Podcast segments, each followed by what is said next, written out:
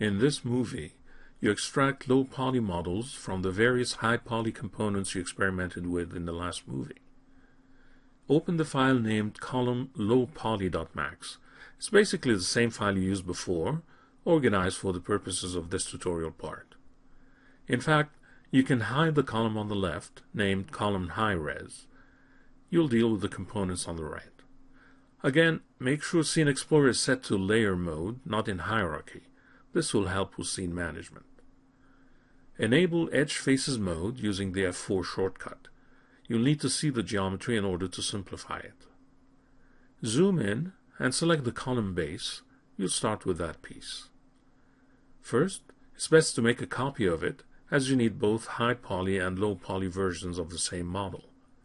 This can be done using Ctrl V, but make sure the duplicate is a copy as the two models need to be edited differently. Name the copy Low Poly Base and click OK. At this time, the copy is still part of the high poly layer. It's better to make it part of a new low poly layer. With the newly created low poly base object selected, click the Create New Layer icon. A new layer named Layer 001 is created. You may need to resize Scene Explorer if you can't see the icon. Rename the new layer Low Poly. Note that the previously selected object is now part of it. Select and isolate the new object. In the Modify panel, take a look at how you can simplify its geometry. In this case, the modifier stack is still present. The object has not been converted to an editable poly just yet. This means you can make adjustments at the various modifier levels.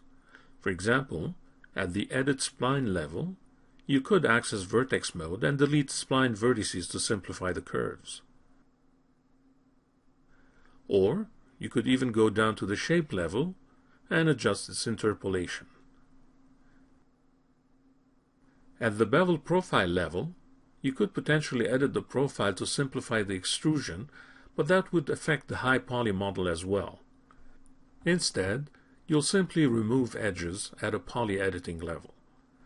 However, you can edit the bevel profile modifier by disabling the capping options, as the top and bottom polys will be hidden from view at all times.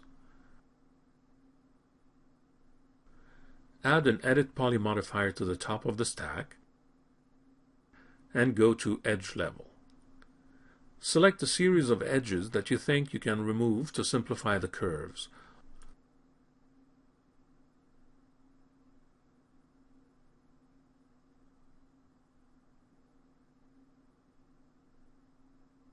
remember to use the loop tool to go around the base. To delete these edges, hold Ctrl and hit the backspace key. It is essential to hold Ctrl as the backspace key on its own doesn't remove the vertices associated with these edges.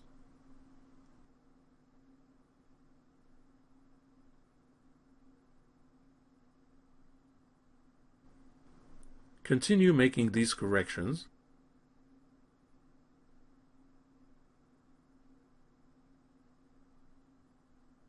until you get a more simplified model of the column base.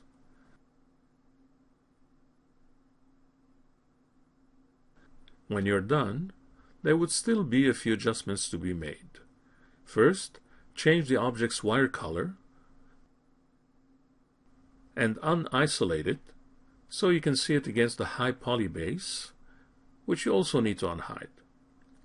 You'll notice that the low poly model protrudes a bit in the center. So select those loops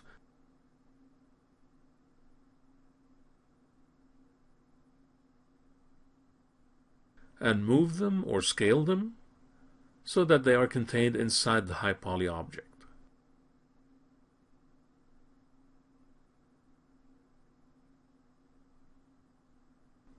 This will help with the normal projection later.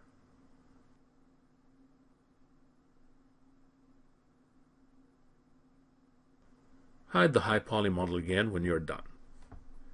Next, you need to define smoothing groups to tell 3ds Max where to separate hard edges from soft edges. In poly mode, select all polygons and clear their smoothing groups. This will give the object a faceted look. Start from the ground up, select rings of faces that should be smoothed together, and assign them a different smoothing group. Do this in the front view, as it's easier to select the rings.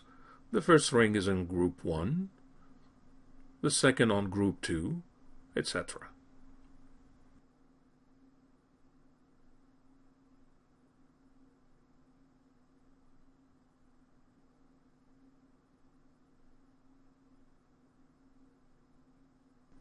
Once you're done, convert the object to an editable poly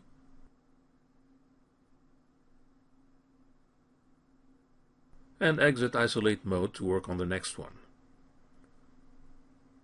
The object's high poly column, high poly column head, and high poly hat top are similar to the base object, so I'll let you work on these on your own. Just make sure you don't remove the caps on the high poly hat top top square object, as these will not be entirely hidden in the scene.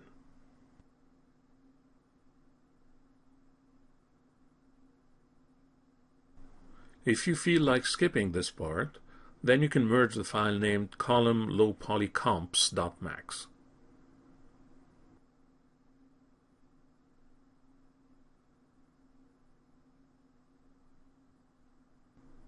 You still need one additional low poly model for the column hat. This will be extracted from the object named high poly hat object middle. Start by isolating and duplicating it as you did before.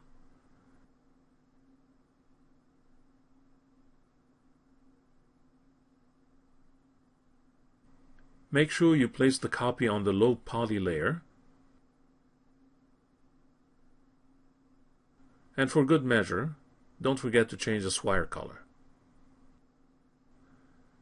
Since there's already a symmetry modifier, this will help you work only on one side with the results duplicated to the other.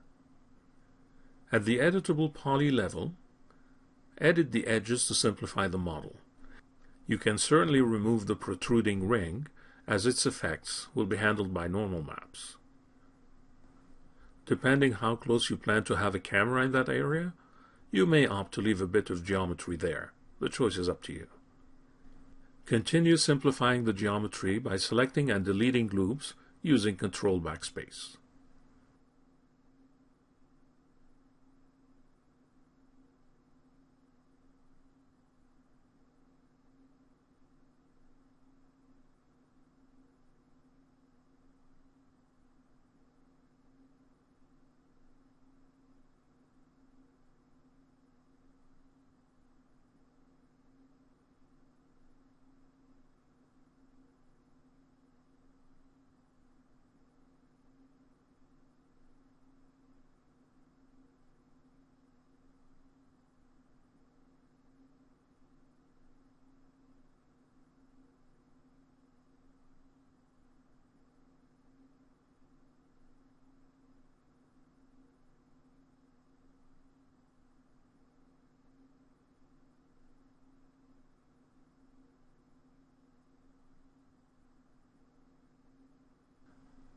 Finally, select the facing border and cap it. Exit subobject mode and go back to the top of the stack.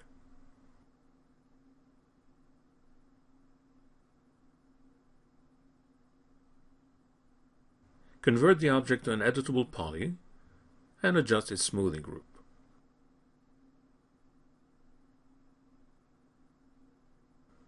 In this case, the end caps should be on one smoothing group, and all the other polys on another.